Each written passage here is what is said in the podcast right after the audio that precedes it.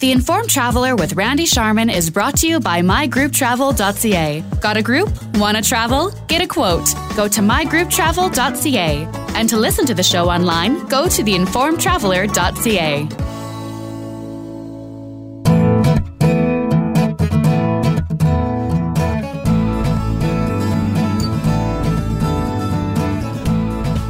You're listening to the Informed Traveler Radio Show, and we start our show this week talking about packing for a cruise. Now, there's a good article on the Cruise Critic website titled Top 10 Cruise Packing Tips, and the author is Erica Silverstein. She joins us now. Hi, Erica. Hi. Uh, is there any difference really between packing for a cruise versus packing for a land destination? There are a couple of differences, but generally, no.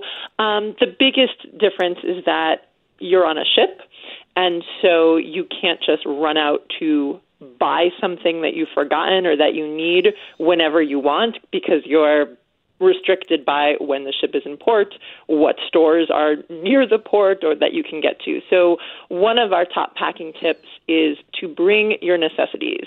Um, bring your medications, bring extra over the counter meds that you might need but could be hard to find somewhere else. Bring sunscreen, bring um, camera memory cards, things that will be hard to pick up. Mm-hmm. Um, either if you're stuck on the ship, where they may sell them at a premium, or in a foreign port where you might not be able to find exactly what you're looking for. Mm-hmm. The other difference um, is that when you board a cruise ship, usually what happens is uh, a porter will take your bags and carry them to the ship for you, which is a great service, especially when you've packed lots of stuff for all the formal nights or the bathing suits, all the things that you need for the cruise.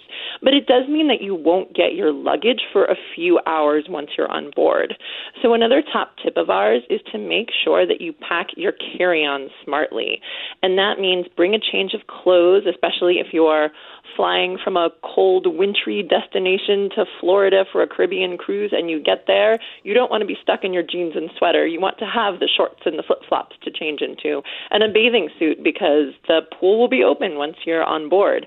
Um, we also recommend that all important documents and again medications, anything that you desperately need for that first day, you bring in your carry on because you might not have access to your checked luggage for a few hours and then, God forbid, it gets lost somewhere or delayed. Mm-hmm. You want to have everything you need for that first day with you. Well, good points. Uh, you know, I never really thought about the the idea that you may not be able to get something readily if you needed to like purchase it. So that's a very good point. Uh, one of the things that's different from a cruise, though, is all these different. You mentioned it, the the dress codes and the formal nights. That's one of the fun things about cruising. I always like the formal nights. So now you're you're looking to pack some different types of things you wouldn't normally pack at a you know resort or something, right? Right. Um, cruise lines typically have different dress codes for evening than day, and this is getting relaxed. Uh, more often these days, but generally people dress up a little bit more, especially if you're running around, say, in your shorts and t-shirts during the day and you're sweaty and you're hot. People just like to change anyway, especially when you're going to a nice dinner. Mm-hmm. So for a cruise, I find that I need several types of outfits. I'll need day wear. I'll need some sort of evening wear, which you know might be just a casual dress, or, or for guys, a you know a polo and khakis, um, or it could be you know there'll be a formal night, and you'll want to take those you know formal pictures on board. So you'll want to rent a tux or bring a suit or bring your cocktail dress um, and all of the accessories that go along with dressing up. You'll need uh, swimwear usually. Uh, you might need uh, workout gear for the onboard gyms or the onboard jogging tracks. Um, the other thing that we tell people is to think about the destination you're going to. Mm-hmm. I was going to touch on that. Yeah, so if you're going to say uh, a religious site where you're requested to dress conservatively, you might need to bring something that covers your shoulders or covers your knees, um, even if you're in, say, like a hot Middle Eastern destination. Um, if you are going to Alaska, the weather is very changeable even in the summer. You you might want uh, to bring rain gear, to bring layers. That's why I'm uh, chuckling. hiking boots. yes, rain gear. Yeah. Don't forget that.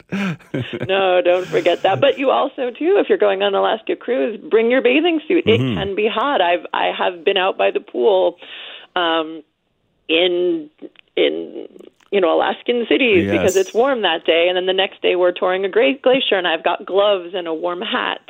So you'll need all of those things. Layering is key um, because it's very easy to start, you know, bringing two or three suitcases for all of the the the temperatures or situations you might encounter. Mm. And then another good tip uh, on here is save some room in your suitcase because you know you're going to have more stuff when you come back, right? Exactly, right. It's so easy to overpack, but yet you're going on a cruise, you're going to want to souvenir shop either in port or on the ship. Ships have uh, a wealth of shops these days. Hmm Well, those are just a few of the top 10 cruise packing tips. You can find all of them on the Cruise Critic website, cruisecritic.com. And Erica Silverstein is the senior editor with Cruise Critic. Always a pleasure, Erica. Thank you. Yep, thanks, Randy.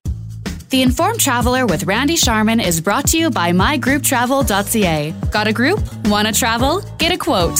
Go to mygrouptravel.ca. And to listen to the show online, go to theinformedtraveler.ca.